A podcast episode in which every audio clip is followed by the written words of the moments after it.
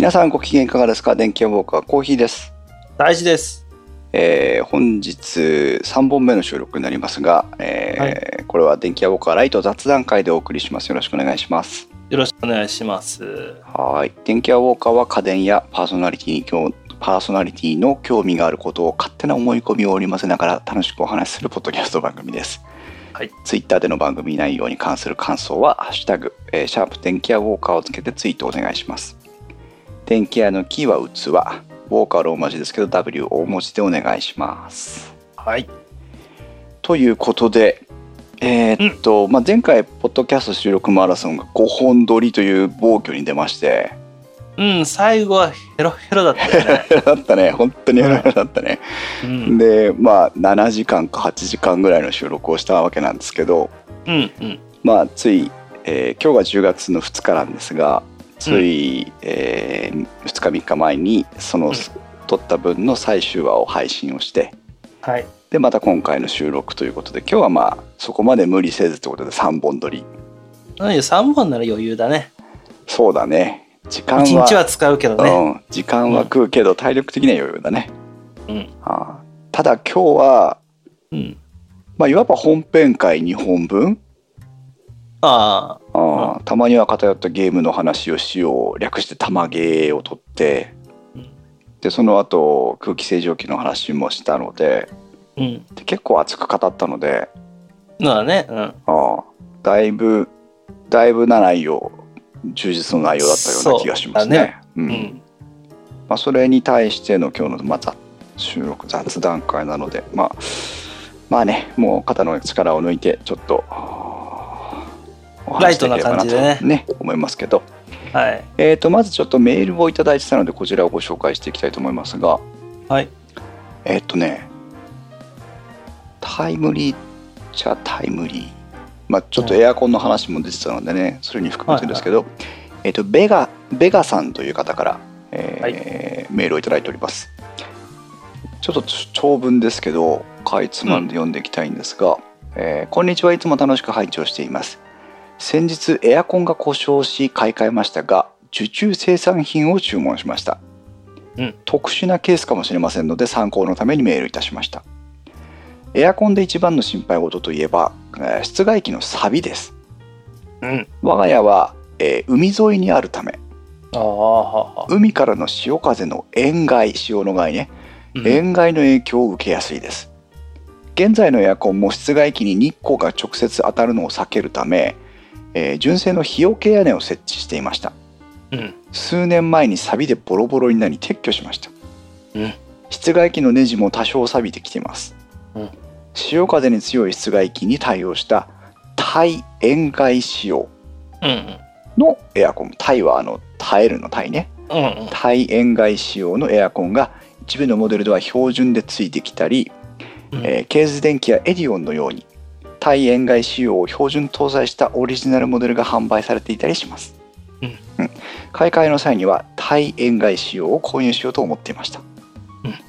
先日職場にダイキンのエアコンの室外機が茶色になっているタイプがありましてうん。室外機といえば白なので、うん。まあ、確かに白多いよね。の多いね。なぜ茶色？と不思議になり、えー茶色の室外機を確認したところ、うん。耐重塩害仕様重たいが入ってくるのね。耐重塩害仕様と書いてありました、うん。そこで調べてみるとお設置の目安として耐重塩害仕様というのは海岸線から目安として 300m 以内の設置を想定していて、うん。えー耐塩害仕様10がつかないやつうん。は沿岸から 300m から 1km 程度。うん。で沿岸から1キロ以上になるとまあ一般の製品でもいいよねと。うん。いうようなあまあ目安になっているそうです、はい。はい、我が家は沿岸から300メートル以内なのでうん。耐重塩害仕様を選択するべきだということになります。はい。調べてみたところ、うん。パナソニックダイキンが受注生産品で設定がありました。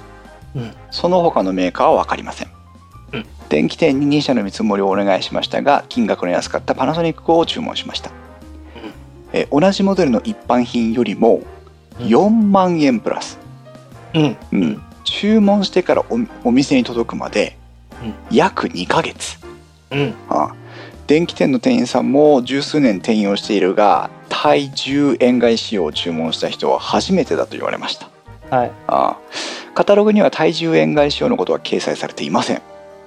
ホームページ上でも分かりやすい場所には掲載がありません、ということで対重円外仕様の言葉を知っていてその言葉で検索しないと出てこないような分かりや分かりにくい場所に掲載してありますとはい。はあ、まあ体重円外仕様があるんであれば一般のカタログにも掲載してほしいなと思いました、というのがまあ1通目のお便りはい。はいいただいております、うんでそれからあやり取りをしている中で、まあ、ステッカーのご希望なんかもいただいたのでうん。その後のやり取りもあったんですが、はいはい。えーっとねえーパナソニックの体重円外仕様について説明したページのリンクを送っていただいたりとか、うんうんうん。えー富士通東芝あごめんなさい富士通ゼネラル東芝シャープの3社については、うんお客様相談センターに電話とメールで確認したそうですでこちらについては体重円外仕様は設定がないということでしたない。ああということでベガさん情報ありがとうございました。はい。ありがとうございます。体重円外仕様だってよ。まあ、あってしかるべき商品ではあるよね。そうだね。そんな海沿いにそんな特殊仕様があるなんてのは思いもよらなかったけど。あ、そう？うん。あのね、あってもおかしくはないのよ。なるほど。で、今調べたんだけど、うん。この茶色って言ってるから、どえらい茶色なのかなと思ったんだけど、うんライトキャメル色って書いてあるね。ダイキンさんの場合は。うん。だから、若干茶色いなっていうもんなんだけど、うん、いや、というのもなんでかというと、看板屋でしょ、私。うん、そうだねいろんなところに看板立てるのよ。ああそうなるほどね 海の近く、山の中、いろんなところに立てるわけよ。うんうん。となると、やっぱり海が近い看板は塩害仕様として、えー、と塗装をまず厚くしてる、塗膜を。うん。で、えー錆の発生を抑えてたり。うんで、海の近くでもう一個何がある？風なんだよね。風。うん。う。ん海の近くってものすごく風が強いの、海風が。ああそうだね。看板みたいな、ああいううん。不安定なもの、まあ不安定ではないんだけれども、うん。ああいったものを、まあ海の近くにポール看板、まあロードサイドのお店とかとポーンって立ってるじゃん。うんああいうものには、まあ、風、まあね、各県によって、うんえーとね、強度計算を出すときに、うんあの、この地区は何メートル、風速何メートルまで耐えるような仕様で作ってくださいっていうのがあるのよ。へえまあ、それは一番きついのが沖縄なんだけどね。ああ台風と台風、台風の通り道だから、あそこはそういった作りにしないといけない。で、なおかつ海の潮風も来るから、うん。まあ、そこまできつくはないけれども、塗装を、えー厚くしとかないと、比較的劣化が早い。っていうので、えー基本的に、あの、塗装って、ね、焼き付け塗装でやるのよ。うん。これはどんな製品でも、うん。えーさっきのエアコンの室外機でも、うんいろんな家の、えーエクステリア、うん。あの、どう言えばいいんだろうね。サッシみたいな。サッシはちょっと違うんだよね。あの、サッシは基本アルミだから、結局はまた違うんそだうんうんうん。で、えーっとね塩害対策、あのね、こう、換気扇のこの傘というか、はいはいはい。あんなのを想像してもらえればいいんだけど、うん。あれを、あの、ステンレスで作ったりするんだね。だから、ものすごい重たいのよ。普通は単なる鉄板でよかったのに、うん。どうやったら錆びちゃうからってステンレスで作ります。で、それに普通の焼き付け塗装っていう、焼き付け塗装ってあんまり多分、普通に生活してたら効かないと思うんだけど、うん。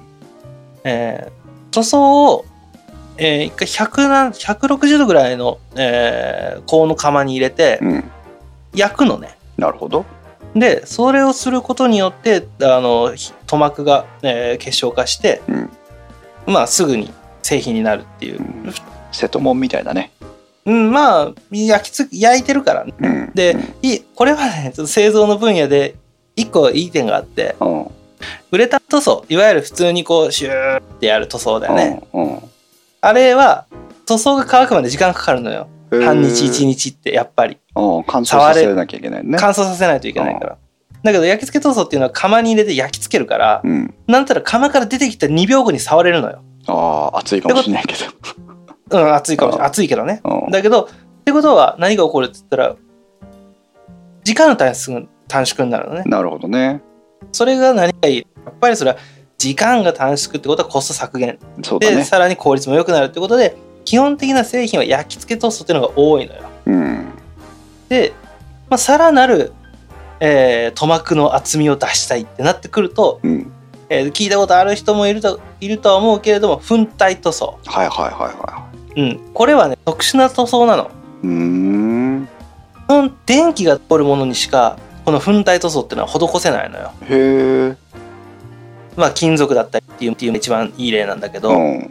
あれねささっきって言ったらまず前回の、うん。えー空気清浄機の時の話じゃないんだけれども、うんこの電気、えっと、対象物に電気を通してうん。その周りに粉体粉の体って書くんだけど、うん。それを粉をあれねバーッと撒いてるの。っほうほうほうほうほてことはさっきの話をあ前回の話を思い出してほしいんだけど、う。うん。粉粒子がバーッといってる、うんそこに電気が通ってるものがあるはい。ってなるとうん。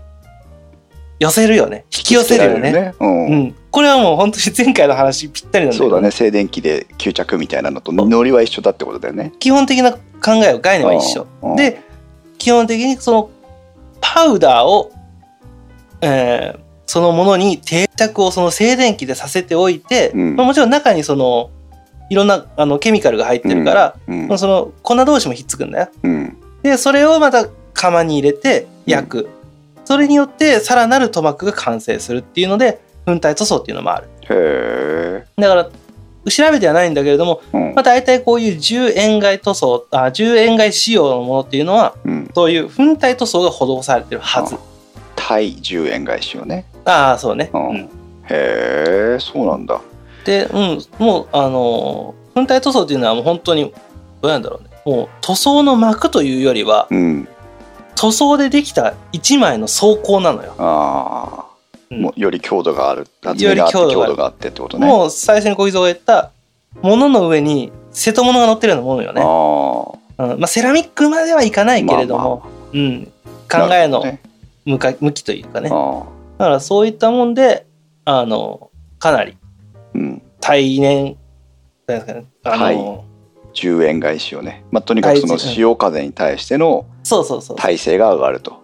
そう。だから普通の家庭ではいらないよ。なんでかっていうと高いから、さっきも話になったけど4万円ぐらい高くなってるよっていう話で、2ヶ月ぐらい待たないといけないよっていうので、コストパフォーマンス本当はあの普通のでいいんだけど、うん。だったら強い方がいいって言って買ったら結局だったらもう新しく壊れた時に買い替えた方がそうね。いいよねっていう、で普通の使っちゃうと壊れるサイクルが早いからそういったもので長く使って、うん。あのこあんまり取り替えしないよっていうコストパフォーマンス。にはなってくるね。うんだから、まあ、そういったものが実際に店頭に行って注文ができるっていうのは私自体自体も初めては知ったし、うん。いいこと聞いたね。うん。ちょっとだから沿岸まあ沿岸の地域にお住まいの方は逆にまあご存知のことなのかもしれないんですけど、うんうんまあこういうのあるよっていうお手紙をいただあのメールをいただきましたので、ご紹介させていただきました。車とかでもあるもんね。へえ。あの塩害対塩害用のやつは。へえ。あそうなんだ。あのね車の裏が裏があるじゃん。うん。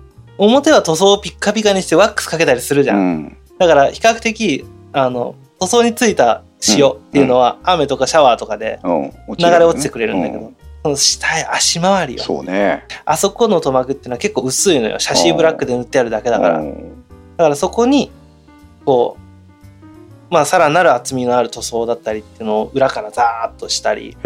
逆。にこれは日本でいうとどこの地域でもしといた方がいいのがうん。冬冬。凍結するっあーはい。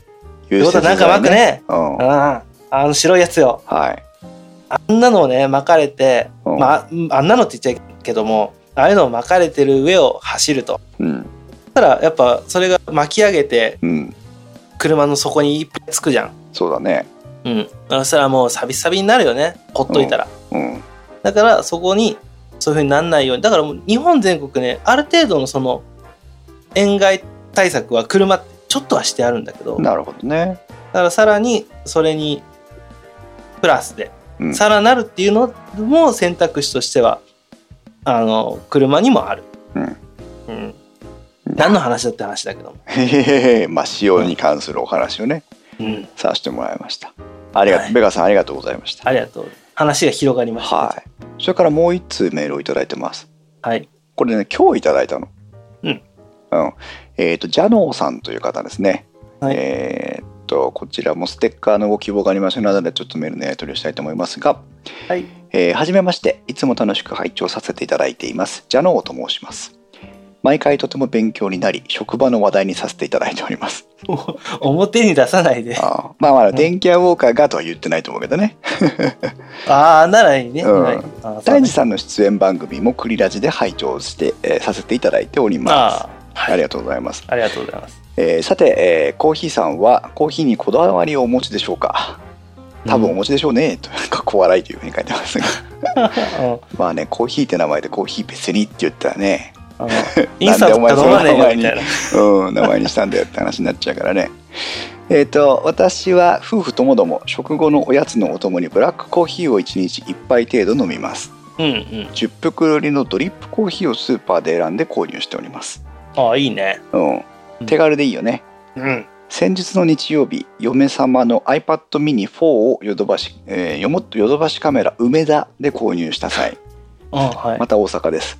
近いねじゃあね。うん調理家電コーナーを通りかかったのですがあそこにはネスカフェバリスタ、うん。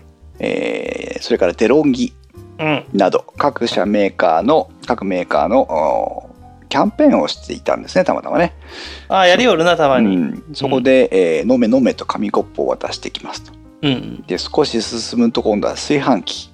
うん。食え食えと炊きたてのご飯を進めてきます。うん。それが終わるとトースタうん。絞りたてのジュースだと。うん。まるでお祭りのような騒ぎで、えー こちらジャノーさん夫妻は、うん。えーお腹いっぱいになりコーヒーメーカーを結局買わずに帰ってきましたと。正解正解。ネスカフェドルチェネクストネクスト。うんネネスカフェドルチェネクストのココアやココアや抹茶ラテなど選べるもの、いえーを悩んでいます。ドルチェグスストじゃなかったかな。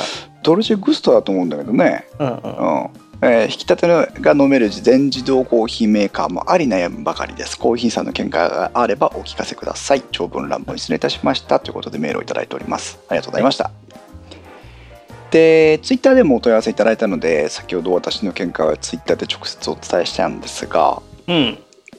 まああのコーヒーメーカーの回もねなんあの数去年あたりに特集したような気がしますけど。去年よりも前な気がするけどね。だっけか。かなり前だよ。うんえーっとね私も実はドルチェグストまあうんどのシリーズかは別として、ドルチェグストはあのカプセル式のねコーヒーメーカーですけど、の購入を真剣に検討したことがありました、うん。であれはあのカプセルの中にいっぱいいっぱいその引き立てのコーヒーが密封してあるということでうん。えー、とあんな風に見えますけど結構コーヒーの味はその豆引きのコーヒー豆で入れたコーヒーと遜色ないものが飲めるんじゃないかなというふうに期待をしてるわけですよ。うん。うん、でもう一つじゃあ、えー、と全自動のコーヒーメーカー。ああもう豆からギャーンってやってくれるやつよ。う。ん。豆からギャーンって入れるやつとそのドルチェグストを比較した際にうんどういう違いがあるかっていうと,、うん。うんえー、と豆引きだからカプセルを買わなくて豆を買ってくればいいっていうのがまず一つありますよね。そうだね。選べるよね。そう。で、うん。えっと、自分の好きなブレンドを買ってきたりあと結構町場のコーヒー豆屋さんが自分なりのブレンドをして出してくれてるじゃないですか、うん。あとはなんかあの駅とかに行くとうん、あのカルディだっけ？はいはいはいはい。あんなんでしこたまいろんなブランド売ってるわね。そう。だから本当に飲みたいコーヒー豆をセットして飲めるっていう利点は確かにある。ある。ただしうん。あのー豆引きのコーヒーなもんだから、うんうん。えっと豆の鮮度の管理がね、ああそう生ものだからね。うん、大事ねになってくるわけですよ、うんうん。で本当ならね1回ずつそのえっ、とコーヒーのポットから豆を取り出してきてミルでひいてってやるのが一番いいわけなんだけど、それで全自動あでもそうかうんうん。ある程度その、ね中に入れとくわけじゃないですか。当然そうだね。酸化も進むし、うんそうすると全自動コーヒーメーカーを使う場合はうん例えば1日に2杯3杯とかっていうまあ延べ人数延べ杯数でいった時にはやっぱ45杯飲まないとうん。で毎日飲まないとうん。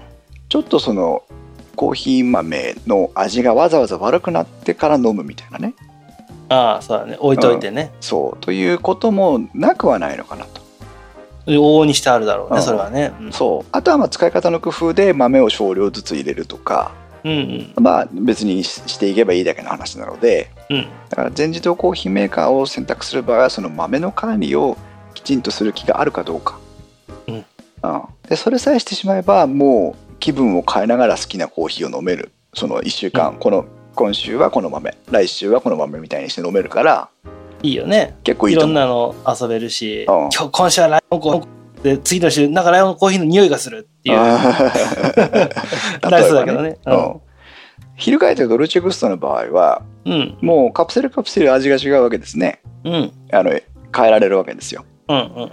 うん、その点はいいけどうん。まああーブラックコーヒーストレートで飲もうと思った時に、えー選択肢はそれほど多くなくて、あれはどっちかっていうとフレーバー系が多いもんね。うん、という感じになってくるので、まあ、でも今タジが言ってくれたようにいろんなコーヒー普通のコーヒー以外のうん。ラテ系とか、うんあと最近では抹茶のなんとかを飲めたりとかするわけなので、チョコレートみたいなのもあるもんな。うんうんそういう切り替えもできると。うん。うんあとはまあカプセルごとに密封されてるから鮮度が落ちないから、うんうん。まあ、長期間保存してても差つかないかなってところはある。そうだね。これは、2人とかで使う分にはすごくいいかなとは思うよね。うん、でコーヒー系で見解なんだけど、うん。うん、と私だったらドルチェグストを買います。うん。なぜか。うん。コーヒー豆はコーヒー豆で自分でミルも持ってるしペーパードリップで自分で入れられるのでそう。ペーパーあるもんね。そうコーヒー、うん本当にドリップコーヒーが飲みたかったらあとはそのさっき言ったドリップバッグだっていうわけようんうん。だからドリップコーヒーバッグ式になってるドリップコーヒーを選ぶかあるいは自分で低化してコーヒーはいくらでも入れられるとうん。じゃあ日々単純に単単純に簡単に美味しいコーヒーを飲もうと思った時に、うんいろんなテイストが選べてしかももうポカッと入れてバジャンってやって出てきたらポイッと捨てるだけっていうその手軽さ。を考えるとドルチェグストかなっていう気がしてねそうだね。うちの会社にあんのよ。おーおドルう使い勝手ドルチェグストが。うんあーみんな飲んでるね、やっぱり。うんあなんか、ポチッと押して、バーンって言うけど。ああそうなんだ音はやっぱするうんけど、うん飲んでるね。うん。欲しいんだけどね。でもあれデカフェコーヒーもあるしねドルチェグストは今ね。ああ、カフェインが入ってないやつね。ないってやつか。うんそう。あれはね、嬉しいよね。あのね。夜とかさ、うん。あとは例えばカフェインが入ってるもまあ、コーヒーをね飲みすぎたりするとうん。気持ち悪くなる時あるじゃん。まあねいい加減飲みすぎるとね。うん。だうんそういった時に飲みたいんだけどうん飲みたくないっていう時にはいいよね。うん。あと事情でカカフェインの摂取をしてはいけない人っていうのが例えばあの子育てしてる人とかね、うんうんうん。おっぱいあげてる人とかカフェイン取っちゃいけないからうん。そういった面でもやっぱりいいのかなとは思います。ドライブの時にねすごくねいつも思うんだけどうん。思うとか買うんだけど、うん、コンビニでそのデカフェのさ今あのボスかなんか売ってるじゃん黒い。ああそうなんだ。ペットボトルのやつが、ほうほうほう。あれを買うのね。うん、トイレに行く頻度がやっぱ減るよね。ああ利尿作用を抑えられるのかな。そうその代わりに眠たくなるからあ カフェインなくなっちゃうからね。ーギブアンドテイクだね。うんどっちがいいんだっていうのはあるけど。という、まあ、メールをねジュノーさんからもあジャノーさんからもいただきました。ありがとうございます。梅田です。はい梅田です。泰治君とそのうちミートアップしてください近いね。もうその辺うろうろしてるから新大阪とか毎日いるから。ああとはツイッターの方はですねえっと何名かのリスナーさんからインストチャンネルの方を、えーっととチャンネル登録してもらってるようでツイッターで報告をいただいています。ありがとうございます。あはい。今140名ぐらいになったかな？ああいいね。100名超えてね、はい、ぼちぼちと。で、できれば今週撮って、まあ来週ぐらいに配信をしたいなと考えてはいるんですけど、うんえっ、と、ちょっとわかんない、まあまあまあうん。ここは無理しないでもうしょうがない諦めようとは思ってるんだけどうん。心の余裕があれば取り組みたいですねはい。はいあとはえー、っと信玄さんまあツイッターでよくメールをあのツイートいただいて、で配信するたびにあの「いの一番にツイートを返してくれる RT をしてくれるのがこの信玄さんが多いんですがあ、そう、信玄さんはどのアイコンだろうね。信玄さんはねこれねなんか駅の駅名あ違うこれあれだ。特急さくらあ。長崎行きっていう看板のツイッターアイコンです。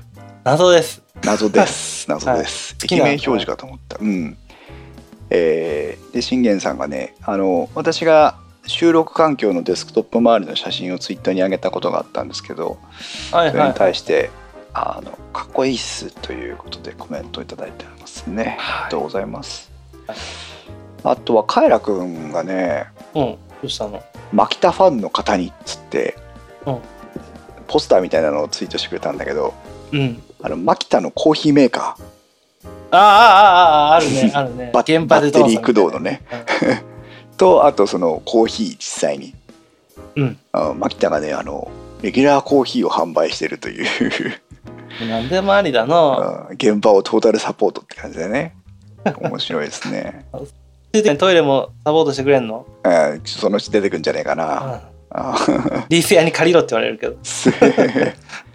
あとは、あとは、みどりんさん。うんまあ、電気屋ウォーカーのハッシュタグで有名ですけども、ああ、そうだね。うん。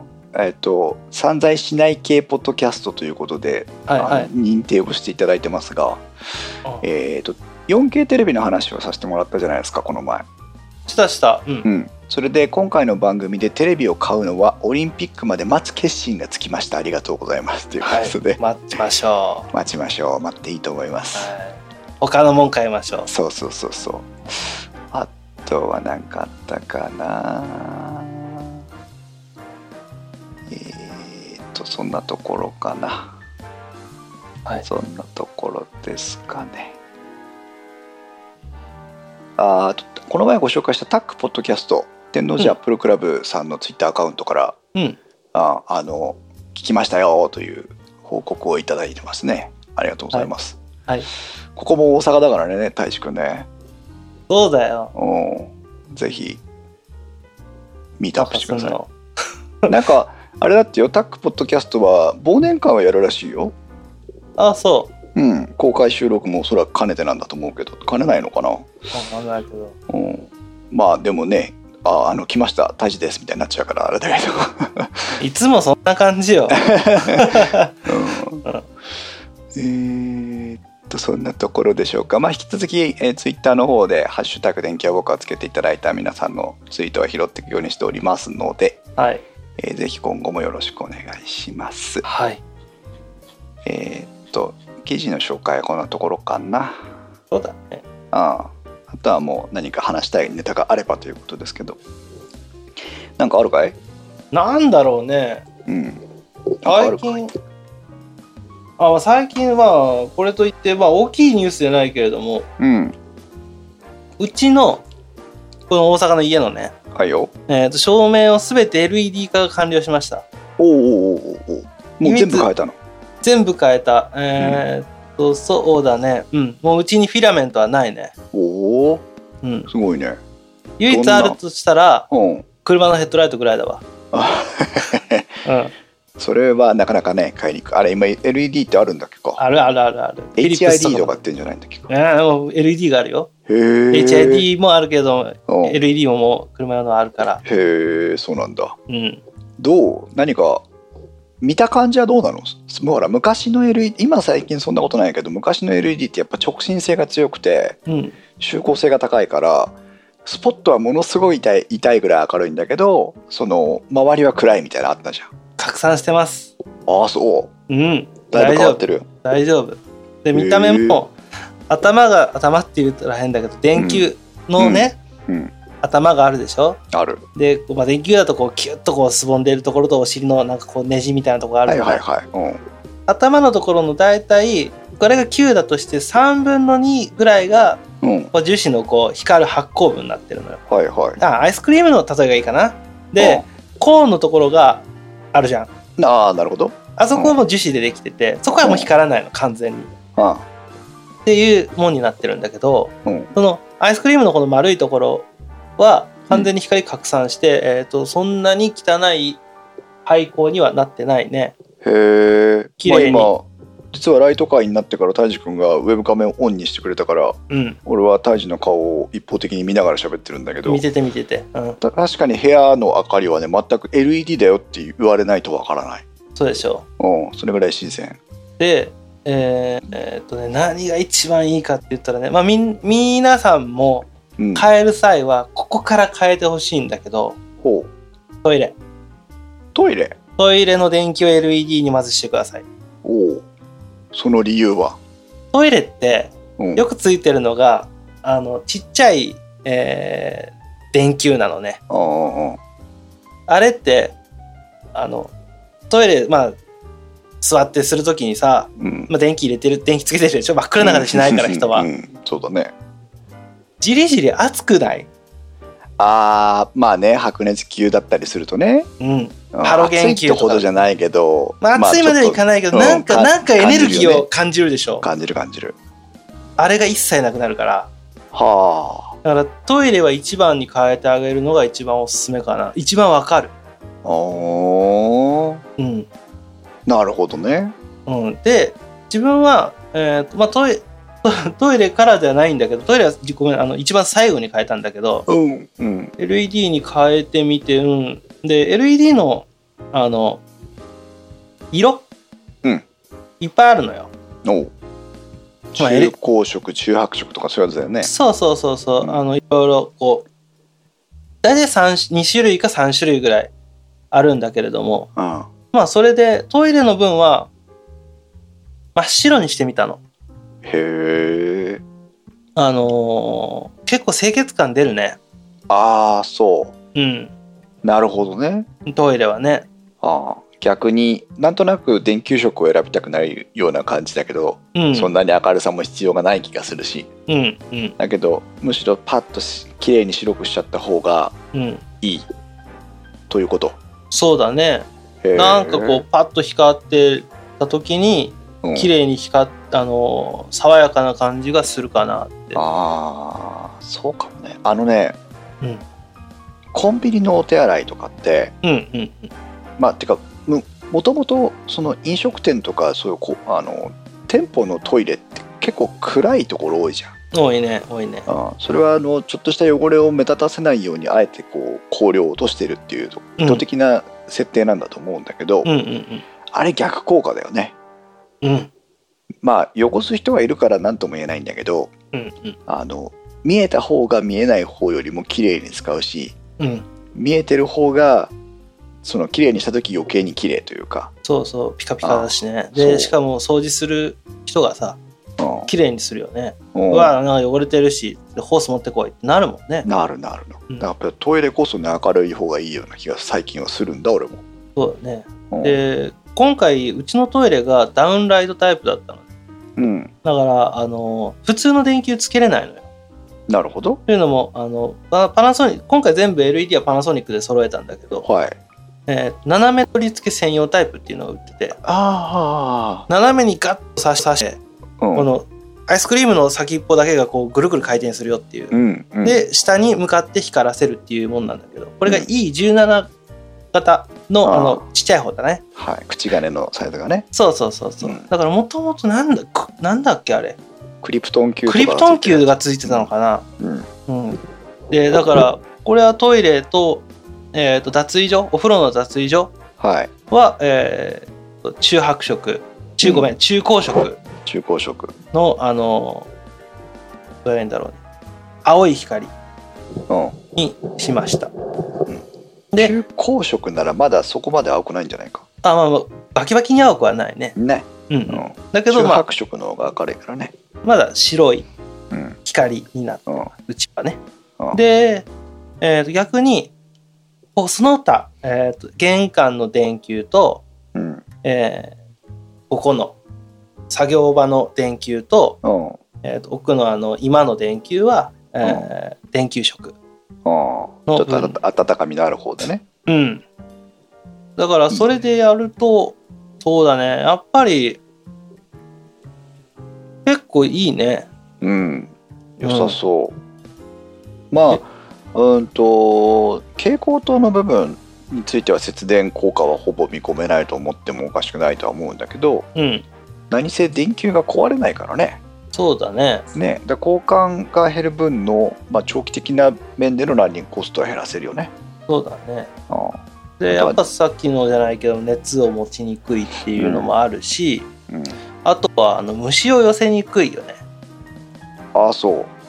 というのも蛍光灯とか電球っていうのは基本的に中で何かが電気的な信号でプラズマを起こしてたりするわけじゃん。だったりそれはまあ蛍光灯だね。であとはあの電球の場合は中のフィラメントがま燃える寸前まで加熱されてるっていうことで、全ての波長の光が出てるのよ。人間には見えないなるほど。可視光以外のものもねうん。だけど LED っていうのは基本的には都市あの黄色いなんかうん。うん。IC みたいなやつチップがね。でうんチップが発光してるからそこはねあの無駄な光を抑えてる抑えれてるのよああ、なるほど。あの人がいらない光だよね、うん。うん、だからあの、まあ、特にさっきの話で熱くなんかじりじり感じるよねこれ、うん赤外線なのよあなるほどね。あの、うんクリプトン球から出てるやつは、はいはい、はい。それのエネルギーが強いからなんかトイレの中狭いとこ入ったらうん、じりじりするなっていうのは赤外線がバーッと当たってるからそういうふうに感じるうん。で LED は基本的にそこの光のコントロールが比較的できてる方だからうん。あの虫からしてみれば光ってないように見える、なるほど。だから虫を寄せ付けにくいとっははは。なるほどね。ていうのがあるはあ。ぐらいかな。特にだから夏場とかちょっと窓開けて寝よう。ってなってもまあ比較的虫は来にくいっていうのはあるね。なるほどね。うん。いくらぐらいかかった全部交換いやーでも結構した気がするな。いなんぼだ値段のこと言われるとちょっと忘れたけどね。まあでもまあねあの値段はだいぶ落ちてきたとはいえ、うん。あのそこそこの値段はするからね、そうだね。うん、まあまあうち少ないからねその電電球が。うんうんうんうん。あの、全部でうんうん10個いくかいかないかぐらいだから、ああじゃあ、まあ、2万円しないぐらいかなそうだね。1するかし万。ないかうん、そう、そんなもんだね。うん1個ぐらいだから、2万円もしないんじゃないかな。多分まあよしあしあると思うけど1個1000円から2000円ぐらいだと思うんだよねそうそう、そんなもん1500円いくかいかんかぐらいだね、本当に。だからまあ2万円はいかんけどもっていうぐらいだとう思う。んいいねでもそうだね例えば玄関とか窓際とか、そういうところから優先して変えていくと虫を寄せつけない、寄せつけないとか呼び寄せないとかねそうそうそうそう。できるかもしれないねそうだね。それでね、今ね、まあちょうどいいや。LED 電球の話になってるから、う。んこの話するけど、パナソニックが結構面白い商品を出してて、はいはい。えー、と2タイプ面白いものを出してます。はい。1個が切り替えタイプってやつと1個が人センサタイプって言われるやつが出てます。商品で。ほうほうほうほで分かりやすい。人センサタイプってやつからいこうか。うはい。これは電気をスイッチの方は常にオンにしとくの。うん。で LED のあのまあアイスクリームの一番てっぺんのところにセンサーがついててはいはいはい。要するに普段さマンションとかであの家の一番の玄関のライトって、うん。結構オートライトが多いじゃん。そうだね。だけど、まあ、うちみたいにちょっと古いよとかうん。って言ってなるとやっぱもう普通のパチパチっていうスイッチが手元についてる。入ってすぐのところについてるっていうのがまあ普通なんだけど。うん。そういったところに後施工でセンサータイプのけああと照明に切り替えることができるっていう商品なるほど。だから常にオンにしておいて、まあ、だから玄関だったりトイレだったりね。うん。常にオンにしといてもうそこは触らずにもはあ。う人が入った瞬間に LED が自動的にああ人来たパチッ電気オン。で人おらんようになったオフでやってくれるっていう商品もある。いいねこれ。うん。あーうちトイレにつけたかったけどダメだ。そうなの。ダウンライトだとつけれないっていうことも多いのよ。違うの違うの。ん？うちはねトイレの電球のスイッチと換気扇のスイッチが実は連動してて、ああトイレのスイッチをつけると一定時間内換気扇が強運転するみたいになってるから。ああのスイッチが重たいやつでしょ？重たくはないんだけどね。あそう。あそう。うん。あの大きいやつか。パチンそうって大きいやつ大きいやつ。そう。あーでもいいなこれ。そうじゃなかったら使いたかったな。で,、へえこれがまあ人感センサーのやつ。うん、で切り替えはまあななな切り替えタイプ？うん。切り替えタイプっていうのはうん。何すんの？っつったらこれ光の色変えるの、色？うん、色温度を変えてくれるの。だからさっき中白色がいいよねとか電球色がいいよねって言ってたじゃん、うん。うん、もう違う。これはこいつ1台だけでどっちにもなると。ああそうですか。うん、ああそうですか。うん、いいねこれ。しかもこれうん。あの切り替える方法がうん。その中のスイッチをオンにしてみたいなんじゃなくてうん。単純に電気のスイッチがあるでしょ壁についてる、はいはい。うんうん。あれをオフの状態に普段なってるやつをオンにしたら、まあ普通にこう例えばじゃあ電球色がパッとつく設定にしてるとしようか、うん。それで素早くオフオンってすんのよ。はいはいはいパチパチっとね。パチパチっと。そうするとあうんの中白色の光がパッと白いのが出るっていう仕組みになってはあこれは来たよ切り替えっつってもるうん。いくつかパターンがあってうんそうそう。えーっとダイニング向けは中高色と電球色の切り替え。うん。でご飯食べる時は温かみのあるやつでうん美味しくご飯を食べて、そそのままダイニングテーブルで勉強したいなんて時は中高色に切り替える。あと浴室向けとしても同じく電球色と中高色の切り替えでううん。あののんびりこう半身浴したいなって時は中高色で、うん。で朝とかね。うん。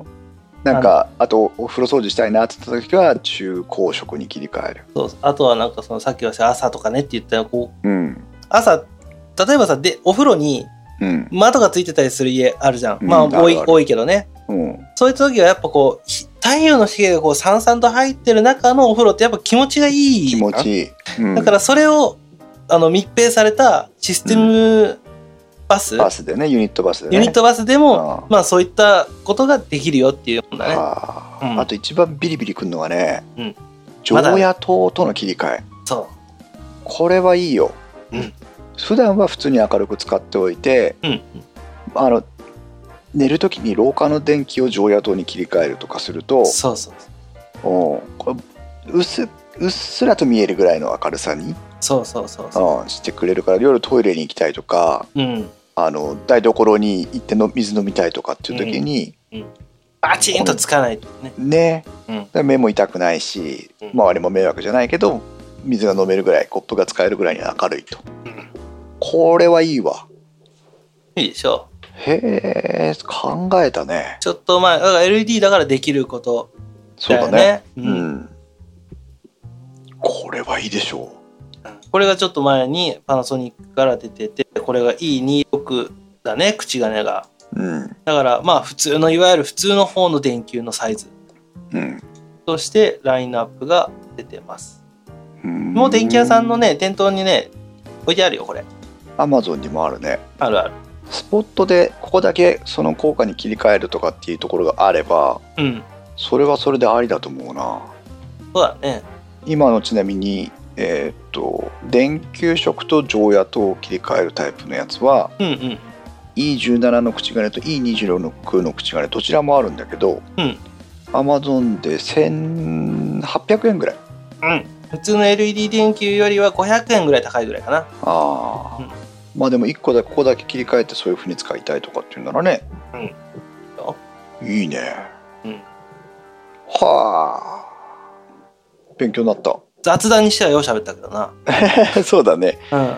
今というかあもう結構喋ってるね。そうそうそう。うん。そんなとこかな。そうだね。ね。だからまあ電球はまあこういったもんもあるよっていう話そうだね。うん、もう本当にね本腰入れてじゃあ LED 電球の話をしましょうっていう風にするとさうん。ネタがあんまりないから雑談の時にちょっとでもできればいいなと思って今持ってきた。そうだね。うん。いいと思います。皆さんももし気になったらね電気屋さんとかネットとかで調べてみてください。はい。お意外といいライト会になった気がする。はいこれで、えー何月まで持つのかな？次の次の収録がねやっぱりね10 11月？10月後半できるかな？難しいなそうだこんなね。感じです。まあ皆さんにはね、できるだけ間を空けずにお楽しみいただけるように、これからも頑張っていきたいと思いますので、ぜひ応援よろしくお願いします。はい。電気屋ウォーカーでは皆さんからのコメントをいただいております。えー、電気インスト -web.com のウェブサイトからはコンタクトフォームをご利用いただくとメールが送れます。でステッカーご希望の方についてはこちらでステッカー希望のチェックをしてもらいますと、えーステッカーもお送りしておりますのでぜひご応募ください。はいまたツイッターでは「あハッシュタグ電気屋ウォーカー」をつけては、えーツイートしていただくとこちらの方でも拾っていきますので、うんえーぜひ、えーツイッターでも交流をしてください。はいということでお送りしました。それでは皆さんまた次回の配信まで。さようなら。さよなら。